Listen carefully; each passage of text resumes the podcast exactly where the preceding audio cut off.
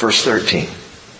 After they had stopped speaking, James answered. Now this James is probably James, Jesus' half brother. We know it's not James, the brother of John. He was martyred back in Acts chapter 12. So this is either James, son of Alphaeus, the, uh, the apostle, or it's James, the brother of Jesus. And the early church fathers around the second century, we have writings saying that they believed or they understood that this James was James, the brother of Jesus.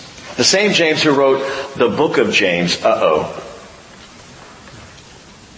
Well, the book of James is all about faith without works is dead.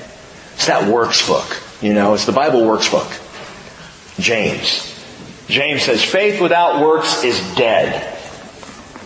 You show me your faith and I'll show you my works. My works prove that I have faith. And if you say I have faith but you don't do anything about it, you have no works, your faith is dead. And so people like the Judaizers would take that and say, see, circumcision is required. Prove to me you have faith. Get circumcised. Prove your faith by doing this, that, or the other. Well, that's not ever what James said. In fact, look at it this way, the book of James is two sides of the same coin. Heads being grace, tails being motivation. What do you mean? I mean grace motivates my works. I want to serve Jesus. I want to do righteous things. I want to change my lifestyle to be more like Him. I want to. I don't do it because it'll save me. I do it because I have been saved. Amen. And as a saved person, man, that motivates me to change my life. So there is a works aspect to faith. I believe in Jesus. I believe He saved me. And that makes me want to roll up my sleeves and do anything He asks me to do. Okay, so faith and works does go together. But this is that same James. And here stands up James, and he says, Brethren, listen to me, and I can almost see Paul going, I. Here goes James. And James said, Simeon, this is Peter, Simeon is Peter's Hebrew name. Simeon has related how God first concerned himself about taking from among the Gentiles a people for his name. With this, James reasons, the words of the prophets agree. Just as it is written, after these things I will return, I will rebuild the tabernacle of David, which has fallen, I will rebuild its ruins, I will restore it, so that the rest of mankind may seek the Lord and all the Gentiles who are called by my name, says the Lord, who makes these things known from long ago. James says the prophets agree with everything that Peter just said. So you want a weight of evidence. Let's go back a bit. It's not just what Peter experienced, what Peter saw in the vision and what Peter did with Cornelius. It's not just all the things we're hearing about now from Paul and Barnabas. No, we gotta go back further. What did the prophets say? And there are numerous prophecies. There are so many, and I, I ran out of time to, to pull them all in. A number of prophecies speaking of Israel being the light to the Gentiles. That they were supposed to take the truth of God to the Gentile world. Speaking of the fact that on them, on, on the Gentiles, in a land in darkness, a great light has shined. And talking about the fact that God planned all along, from Adam forward, God had a plan of salvation for everyone, Jew and Gentile alike. And the prophets do agree on this, but the only prophet that James quotes here is an especially profound prophecy. James is quoting from the prophet Amos. He didn't have time to quote Andy, so this is just Amos. Amos chapter 9 verses 11 and 2, and it's an amazing prophecy. Because what he quotes here, these couple of verses, this is Amos foretelling the coming millennial temple. Note that. In fact, look at verse 16. I will rebuild the tabernacle of David which has fallen. Okay, the sukkah of David. The tent of David, you might say. And it's a phrase referring to the temple. I'm going to rebuild the temple of David. The fallen temple of David. And that temple does not refer to the first temple. The temple of Solomon destroyed in 586 BC by Nebuchadnezzar and Babylon. That's not the temple that Amos was prophesying about. That temple fell and another one was rebuilt by Zerubbabel, Joshua, Remember Nehemiah and Ezra, they get in on the scene. The second temple. But this, Sukkah of David, is not the second temple either.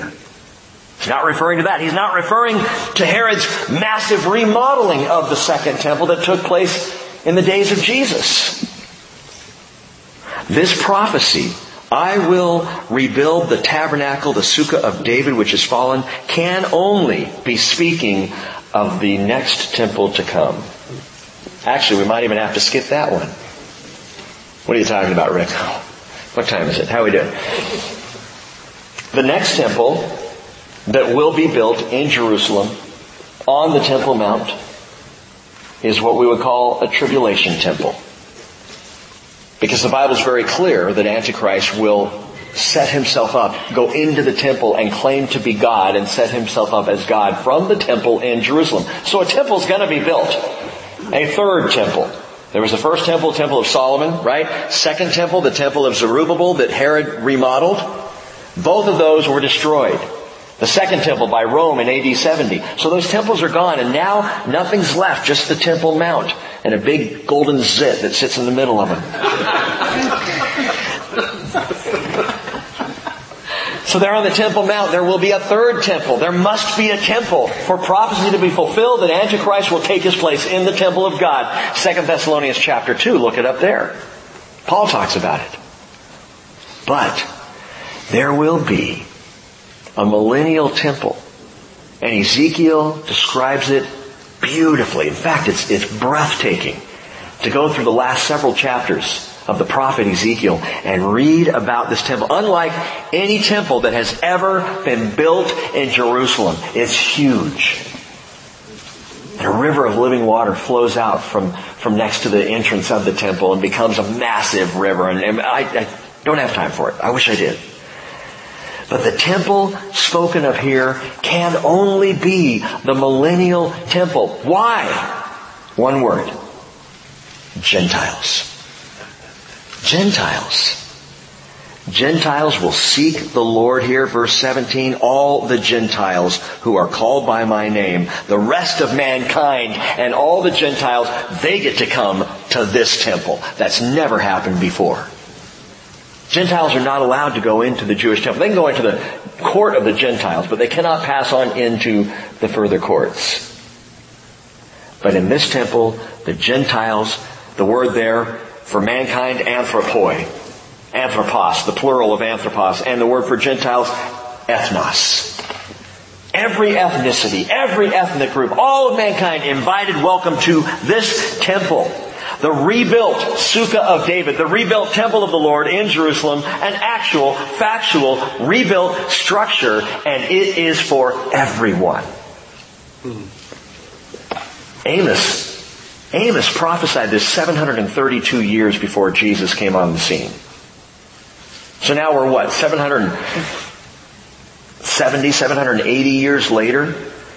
James picks up the prophecy and says, oh, this temple is for Gentiles. And when I think about that, and I think about our inclusion, and I think about the fact that God had planned this from the beginning, I hear Peter say, you're a chosen race. 1 Peter 2 9. You are a royal priesthood, a holy nation, a people for God's own possession, so that you might proclaim the excellencies of Him who has called you out of darkness and into His marvelous light.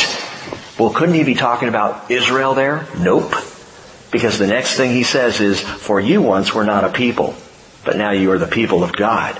You once had not received mercy, but now you have received mercy. I grew up in Southern California. I didn't have a people. I had a melting pot. You know, the longest anything, ancient to me was anything over 10 years old. That impressed me. As a kid growing up, you know, we would see, we would see the missions. So you'd have the missions in California, several up and down the coast. You know, 180, 200 years, maybe 300 years. Big whoop. I remember going back to Virginia back to the, to the Washington DC and looking at the monuments and seeing these ancient structures. And man, it was nothing until I went to Israel. You want to talk ancient? Mm-hmm. How about the Canaanite arch that's 4,000 years old that we believe Abraham walked through? It's things like that you get to see when you go to Israel. Ancient, ancient structures. Why am I talking about? Oh yeah, well I was born in Southern California, and as a kid growing up, I didn't have a people. I think I learned maybe by about junior high that I had Scottish background, so I tried the Scottish accent for a while, didn't work out for me. I'm like, oh, who's my people? And then I learned. I once was not a people. But now I am part of the people of God. And I've been grafted into Israel, so I'm learning Hebrew. I mean, you know, it's, it's remarkable that God has taken what we were not and made us into something we could not have been. The people of God. And He is promising that this temple is going to be built. But watch this one more thing in this prophecy, and I wish we had more time just to look at the prophecy alone. But in verse 16, the prophecy begins after these things. In the Greek, metatauta, which is one of my favorite phrases in the book of Revelation. Metatauta. After these things, after what things? Well, he says, after these things, I will return. Okay, again, after what things? James puts Amos into context for us. After God has taken from among the Gentiles a people for his name. After after the times of the Gentiles, this fallen sukkah of David is going to be rebuilt. The times of the Gentiles, let's be clear. Romans 11:25. Paul says, "I don't want you to brethren to be uninformed of this mystery, so you will not be wise in your own estimation that a partial hardening has happened in Israel until the fullness of the Gentiles has come in." The fullness of the Gentiles? Yeah, the, the church age. The times of the Gentiles. And Jesus described the times of the Gentiles this way. He said, Luke 21, 24, they will fall, speaking of Israel, by the edge of the sword, and will be led captive into all the nations. And Jerusalem will be trampled underfoot by the Gentiles until the times of the Gentiles are fulfilled. So let me ask you a question. What's going on in Jerusalem this week? This week. The city is being trampled underfoot, gang, by Gentiles. Walls are being erected in East Jerusalem to stop some of the terrorist activity that's going on. Knives are out. And Hamas is calling for a third intifada against the city of Jerusalem. And you guys planning on going to Israel this year going, oh, that's fantastic. Don't worry. It's like this every time we go. Some of you know this. The very first time Cheryl and I went on a little pastor fam tour, Three days after we got there, there was a suicide bombing in Tel Aviv, and the whole church thought I was gone. Rick's dead. And having a little party and everything. I was really upset. and we were fine, and you will be fine. We're not going to go somewhere foolish. But what I'm saying is this. Right now, Hamas is calling for more violence. The Palestinians, and by the way, I really hate that the news is trying to give some kind of moral equivalency to what's going on. You know, well, the Jews need to do, Israel needs to do its part to, to stop this, to quell this violence. Well, how many Jews are drawing knives on Palestinians? You don't see that taking place. And by the way, when it does, they are prosecuted to the full extent of Israeli law. If a Jew were to murder a Palestinian, they would either go to prison or have the death penalty. According to Jewish, Israeli law. There's no moral equivalency going on here. Rick's opinion. But I'm right. Jesus says this. He says, after these things, after these times of the Gentiles, I will rebuild the temple. Wait a minute, wait a minute. Who said it? Who said I will re- rebuild the temple? The Lord. But Amos is talking about the 732 years before Jesus I will rebuild the temple. Listen, Jesus is the one who's going to rebuild the temple.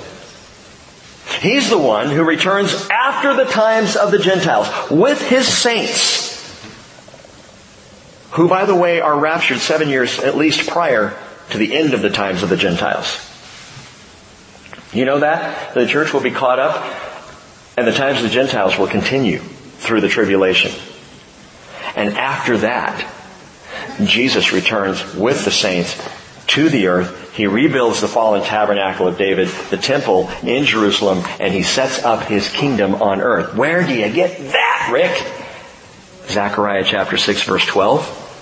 Behold, a man whose name is Branch, for he will branch out from where he is, and he will rebuild the temple of the Lord. It is he who will build the temple of the Lord, and he will bear the honor, and sit and rule on his throne, and he will be a priest on his throne. Jesus is our great high priest, and he will also be on the throne, which means he's a ruler on the throne. He's a priest and a king, and the council of peace will be between the two offices of priest and king. Jesus is going to rebuild this temple. And if you want to see where he's going to rebuild this temple, come with us to Israel in April. James is appealing to this great prophecy of the coming kingdom, but note this, he is appealing to the coming kingdom for the sake of the Gentiles. Isn't that marvelous? He goes back to take us forward to explain what's going on right here in Acts chapter 15. Well, verse 19. Therefore, James says, it is my judgment that we do not trouble those who are turning to God from among the Gentiles.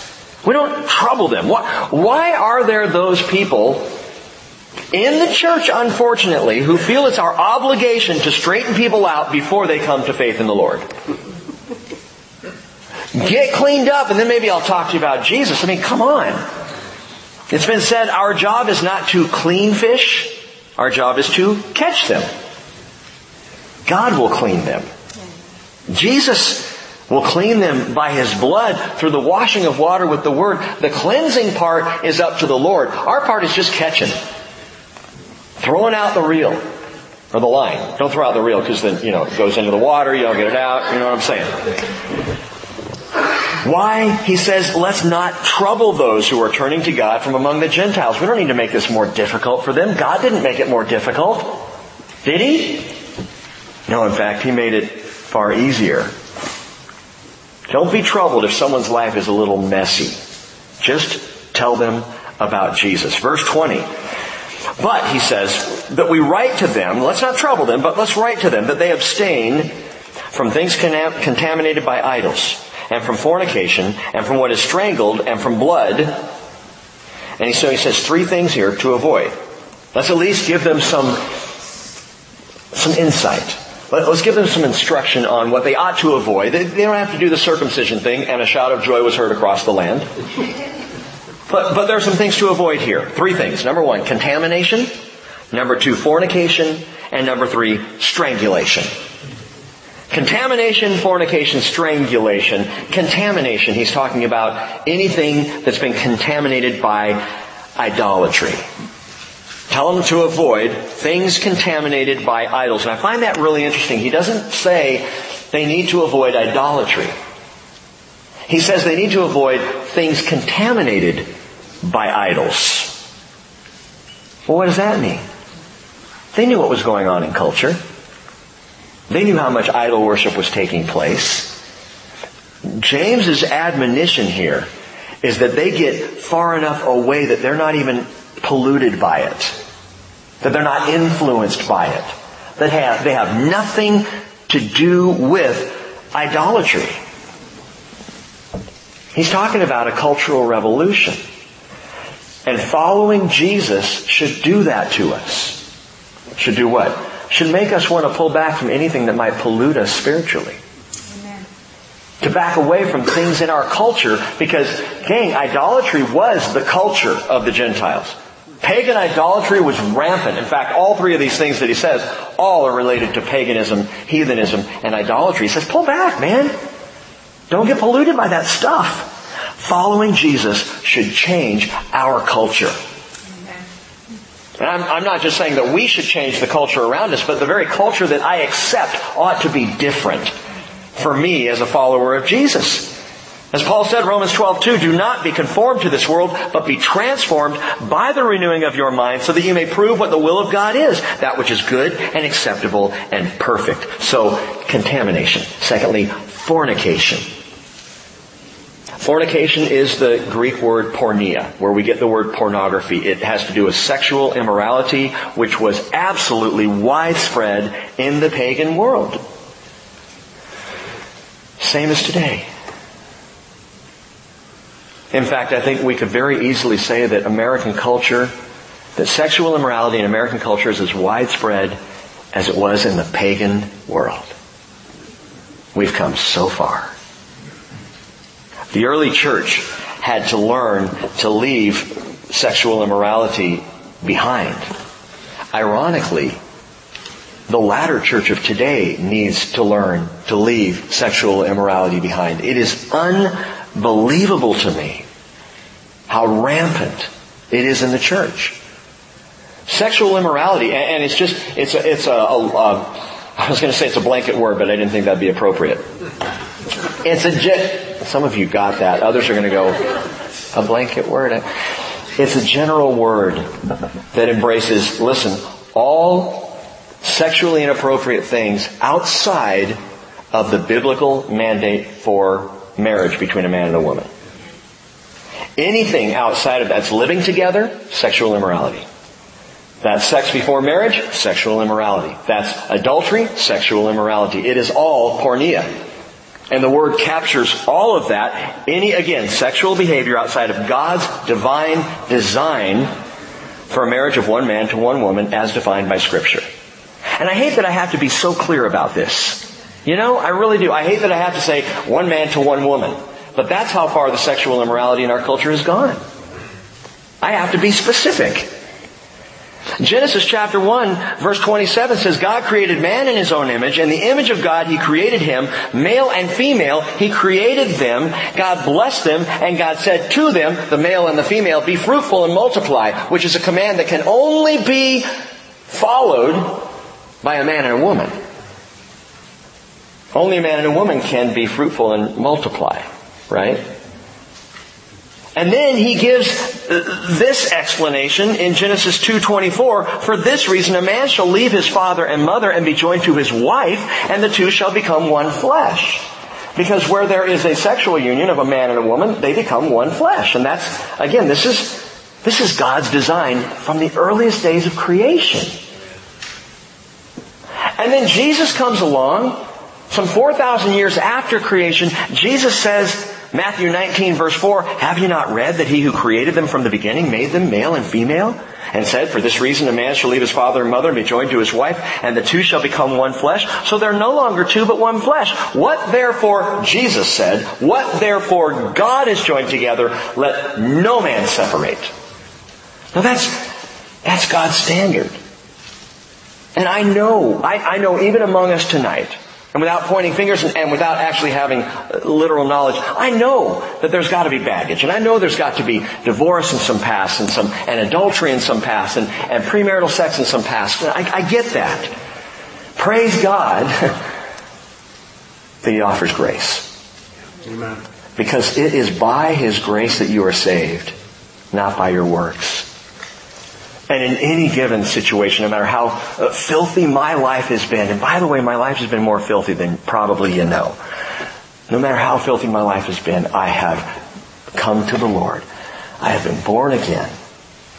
And His grace is sufficient, even for a sinner like me. So be comforted. Don't sit there squirming if you feel like, oh, he's going on and on about this fornication issue. Look, we've got to call it what it is because in the church today, it must stop. It's got to stop. James told the early Gentile believers, stop it. And here we are 2,000 years later and we still haven't figured out that we're supposed to be sexually pure. Contamination, fornication, and finally strangulation which has to do with blood. In fact, he says both to uh, that they should abstain from what is strangled and from blood. So I put those two together because this came from the pagan practice of smothering, of strangling animals for sacrifice. And afterwards, they would carve out the best of the meat and they would sell it in the pagan meat markets. And all of the Gentiles throughout the Gentile world, they knew you want a good prime rib of beef, you want some good flank steak? You want some good ribs? You just want some tasty hamburger? You go to the pagan meat market because it's good meat. Oh yeah, it was meat that was sacrificed to idols. But when they're done with the sacrifice, they just get it all and sell it out there in the market. The markets were called shambles. That's where they were the shambles. You go to the shambles to buy your meat. Prime, rare, bloody steak. And James says, tell them to abstain from that. 1 Corinthians chapter 10 verse 19, Paul said, and we read this on Sunday, what do I mean then? That a thing sacrificed to idols is anything? Or that an idol is anything? He says, but that the things which Gentiles sacrifice, no, they sacrifice to demons and not to God, and I don't want you to become sharers in demons. So, Paul says, look, the meat's not the issue. Because I, I, I, can, I have freedom. I have freedom and grace. Paul says, I can eat meat that was bought in the shambles. It's not a problem. I cook it well. I like my meat well done, but I can, I can eat meat. That's not the issue. The issue is just the idolatry that's connected, and it's best not to have anything to do with that. How rare do you like your steak? Do you like it with blood on the plate? See, Cheryl can't even do it. Cheryl, for Cheryl, it's got to be like beef jerky. It's got to be so cooked. You know, it's this rock hard little thing, and you can hear her sawing through her steak. You know, when she's going. She can't do it. If she sees blood on the plate, she's done. It just grosses her out. So should we Christians perhaps go vegan? Would that be the answer? Again, steak was not the problem. Blood was the problem. The fact that it was offered to pagan idols and that it was idolatry, well that's an issue too, but even Paul says, that, you know, I'm not so concerned about that because that's not going to condemn you. Unless you're with a brother who, who it upsets, then don't do it. But otherwise that's not the problem. But blood, that's a problem. Blood is a problem. Why? Because God made a pre-law covenant with humanity. That is, before the Mosaic law, which was a law, a covenant given to the Jewish people, God made a covenant with us. All humanity. Let me just read you part of it. Genesis 9 verse 3. Immediately following the flood. The Noahic covenant God said, every moving thing that is alive shall be food for you. I give it all to you as I gave the green plant. Which means, yes, there's a place for all God, God's creatures right next to the mashed potatoes and gravy.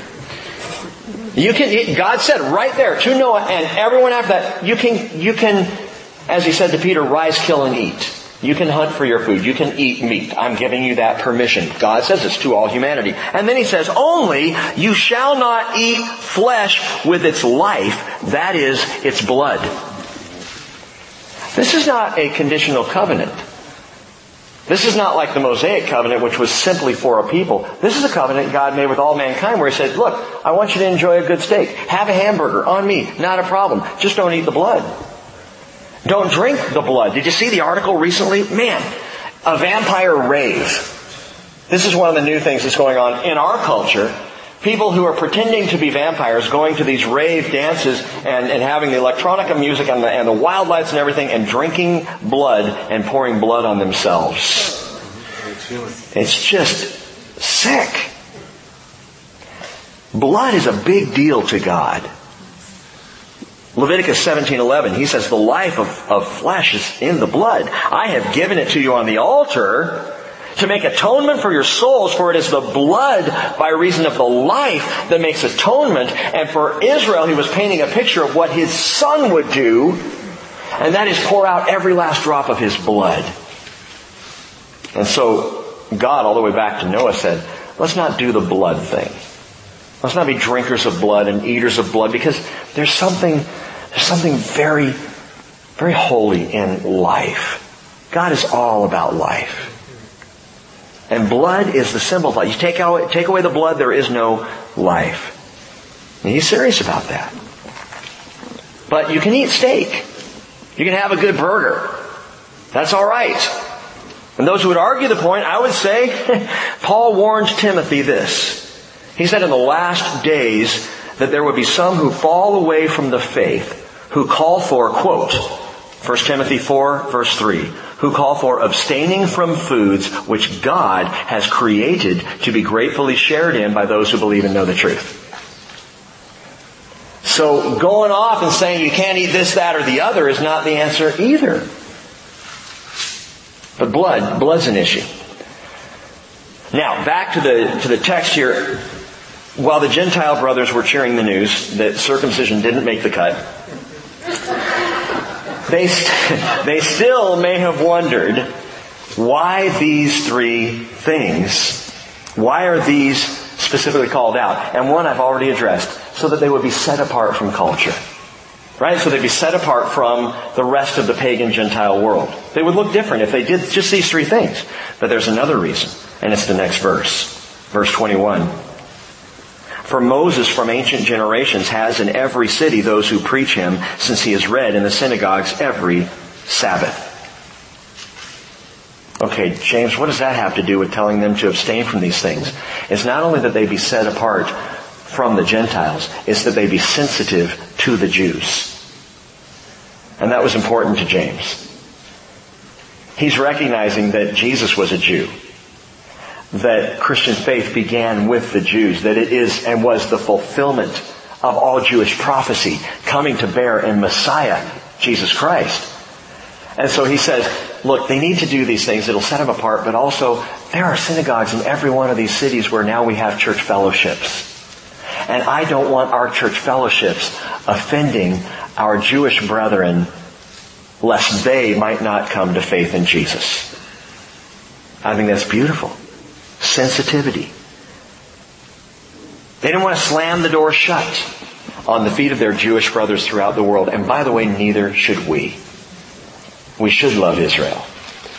We should have an affection for the Jewish people. Why? Because God does. We should choose to befriend Israel, stand with Israel. Politically, that's a big deal for me. When I look at candidates, and we talked recently about the candidates and what they believe, one of the first things I want to know is what are they going to do with Israel? Because if they're going to stand opposed to Israel, this country's in a world of hurt. Paul dealt with the same situation with the Corinthian church. He said in 1 Corinthians 10:23, all things are lawful, but not all things are profitable. All things are lawful, but not all things edify.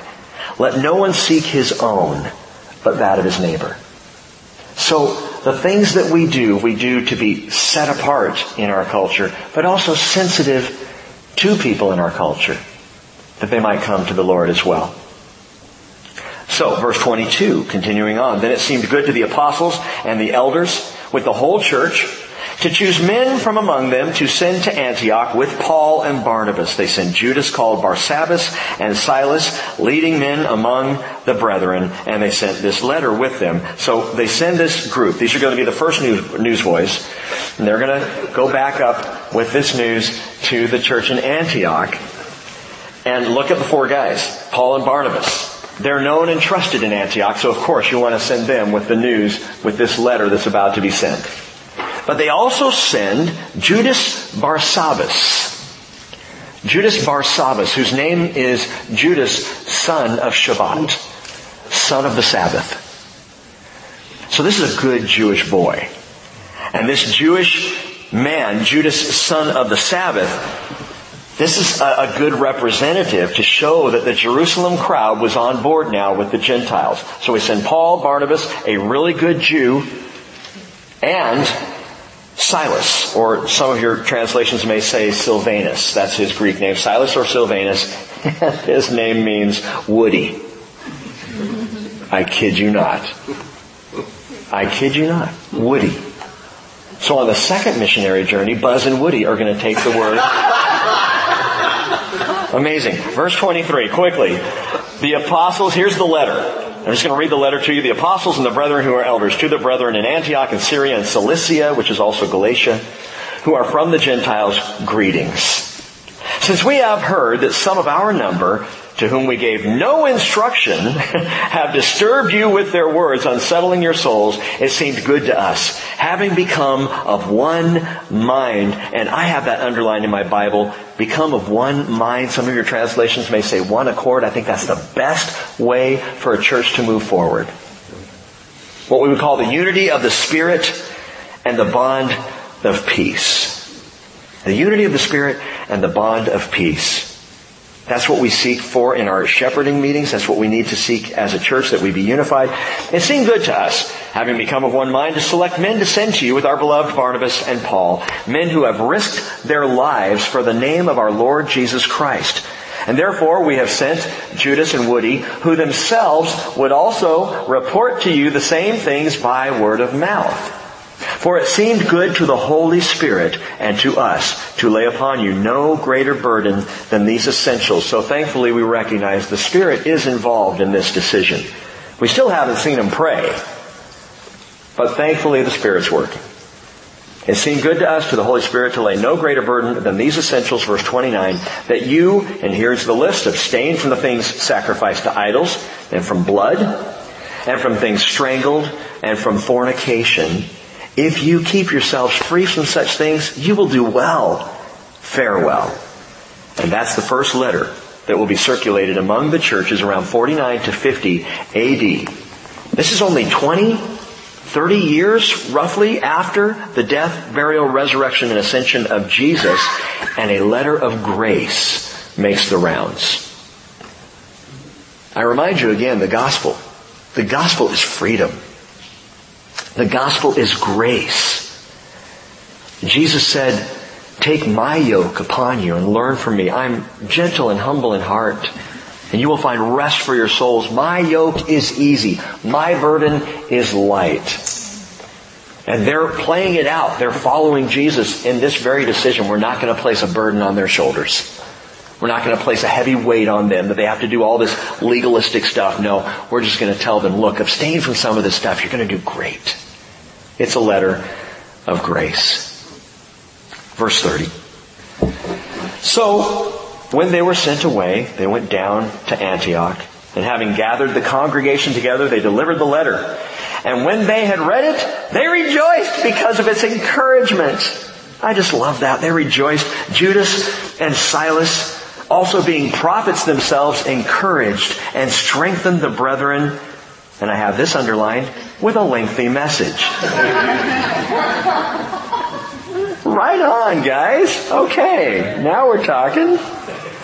On Sunday morning, uh, a sister sent a message to me via Les and Donna. They were waiting around up here, and I finished talking to someone. I came over, and and they said, so and so wanted us to tell you this. Um, to stop apologizing for long sermons or for going long. And she said this, she said, we're here because we're hungry. Amen. Man, I can't even tell you how much that blessed me on Sunday morning. Not the freedom to go long. And I did tell Les and Donna, tell her it's like they, she just poured gasoline on a flame. but you know what? Blessed are those who hunger and thirst for righteousness, for they will be filled. And that's God's intention, not mine. It's His intention. Lengthy messages and all. Verse 33. and after they had spent time there, they were sent away from the brethren in peace to those who had sent them out, but it seemed good to Silas to remain there. But Paul and Barnabas, they stayed in Antioch teaching and preaching with many others also the word of the Lord. Silas stayed. Why did Silas stay? He wanted to be where the action was. And in that moment, at that time, the action was spreading out into the Gentile world. And as we will see, it's Silas who's going to go with Paul on the second missionary journey. Buzz and Woody, Paul and Silas will be off soon on the second journey of Paul. What about Barnabas? Well, we'll talk about that a week from Sunday. Let's pray. Father, thank you for your word tonight. Thank you for, Lord, the way you work in your people. Forgive us, Father, when we spend more time in debate than devotion. When we spend more time arguing than praying. Lord, I pray, first of all, Lord, thank you for my fellow brothers who are more intent on prayer and the ministry of the word than anything else. I have not known a group of shepherds like this group. And I'm so thankful. And I'm so thankful, Lord, for a fellowship who is hungry for your word, hungry for righteousness, hungry for the truth. And so I pray, Father, that long after I shut up and stop talking, I pray your Spirit would keep talking into the night. Would keep filling our spirits with truth and with joy. Even as we think about these things and consider what we've heard tonight, we thank you for your grace. Oh, your grace is just magnificent, Lord. Beyond comprehension, beyond understanding, beyond explanation, that you would love us so much that you would not require anything of us but that we believe that Jesus Christ is Lord and Savior. With that, Father, I, I ask one more thing. That in our faith, in our belief in your grace, we would have lives that are changed. We would be distinct from culture. We would remove ourselves from, from the contaminants of sin and we wouldn't be those who just accept things the way they are and just say, ah, whatever. Father, that we would not trample on the grace that's been given us. But rather we would live lives of holiness and righteousness and joy in the Holy Spirit. Father, bless this fellowship now as we go out from this place. We love you, Lord. We praise the name of Jesus, and it's in Jesus' name we pray tonight. Amen.